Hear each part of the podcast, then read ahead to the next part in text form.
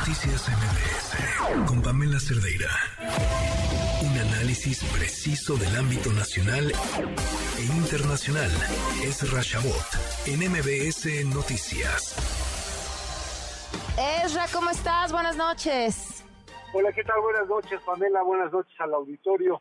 Bueno, pues eh, tenemos que hablar ahora otra vez del aeropuerto. Sí. Un aeropuerto que pues eh, como el aeropuerto internacional de la Ciudad de México, dicen está saturado, pero el problema al que nos vamos a enfrentar, Pamela, no es la saturación del aeropuerto, sino el hecho de que ahora vamos a tener que deshacernos, dicen, dentro de unos cuantos meses, de lo que sería pues el tema del transporte de carga, algo que pues suena raro, básicamente porque el transporte de carga solamente ocupa algo así como pues el 3% de todo lo que implica el movimiento dentro de eh, el aeropuerto internacional de la Ciudad de México. Y dicen se lo van a llevar pues a Santa Lucía al aeropuerto internacional Felipe Ángeles.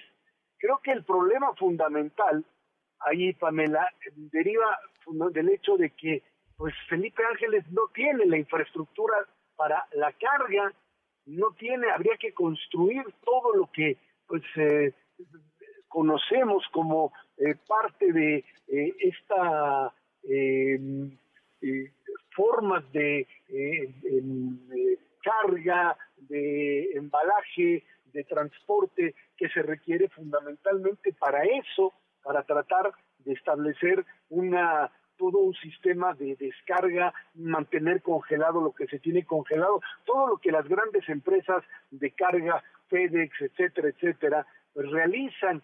Parece que aquí la idea, Pamela, es muy clara. Es, por un lado, lo primero que vamos a hacer es establecer el decreto. Un decreto para luego instrumentar las cosas. Lo mismito que hicieron para construir el Felipe Ángeles. Fueron, diseñaron, hicieron el Felipe Ángeles y luego vamos a ver si los aviones pueden aterrizar. Aquí es primero la idea de eh, darle un uso al Felipe Ángeles que hasta ahora ha sido, pues obviamente un rotundo fracaso. Por donde le vean, no hay vuelos, no hay conectividad, no hay la posibilidad de que las aerolíneas puedan moverse. Ahí está parado, prácticamente parado, con un movimiento mínimo. Y creo que pues esto tiene que ver más con lo que podemos denominar como el mundo de las ocurrencias. La ocurrencia que es el mecanismo a partir del cual se gobierna en este país. Esto puede tener costos enormes, enormes para las empresas de carga, para las empresas de aviación, porque, eh, no sé, por darte un nombre, eh, Air France Carga tiene ya estructurada toda su, eh, su mecanismo de funcionamiento en el Aeropuerto Internacional de la Ciudad de México y tendría que construir toda una infraestructura en paralelo en el AIFA. Esto no existe todavía como un acuerdo establecido. Aquí lo que hacen es aventar directamente lo que sería la bomba política y luego comenzar a negociar para forzar básicamente un capricho, que es el hecho de que ese aeropuerto en Santa Lucía, que no tiene viabilidad, finalmente funcione. Y quiero que nos estamos metiendo en otro gasto inútil, en otro gasto que no tiene salidas en nuestra realidad, Pamela.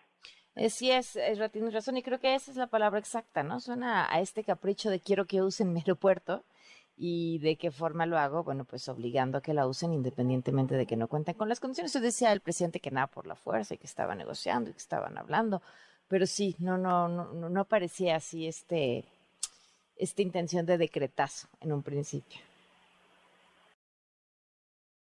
Estamos, creo, metidos en una realidad muy, muy complicada, Pamela, muy difícil de lo que podríamos denominar la racionalidad de un sistema que ha dejado de tener salidas importantes para problemas eh, como tales. Eh, en un modelo de esta naturaleza, a mí se me ocurre que de aquí en adelante lo que vamos a ver es fundamentalmente pues la imposibilidad, te diría yo, de que esto funcione, que se va a quedar más que nada en un decreto y que finalmente la propia realidad es lo que va a echar para abajo esta, este eh, pues, eh, modelo ilógico de carga por un lado y aeropuertos de carga junto con la aviación civil. En eso estamos metidos y creo que pues, otra triste historia de esta administración que simplemente actúa ahora sí que a la ocurrencia, a la ocurrencia de cada día, familia. Claro, pues Ezra, como siempre un gusto escucharte, te mando un fuerte abrazo. Gracias, buenas noches a todos. Noticias MBS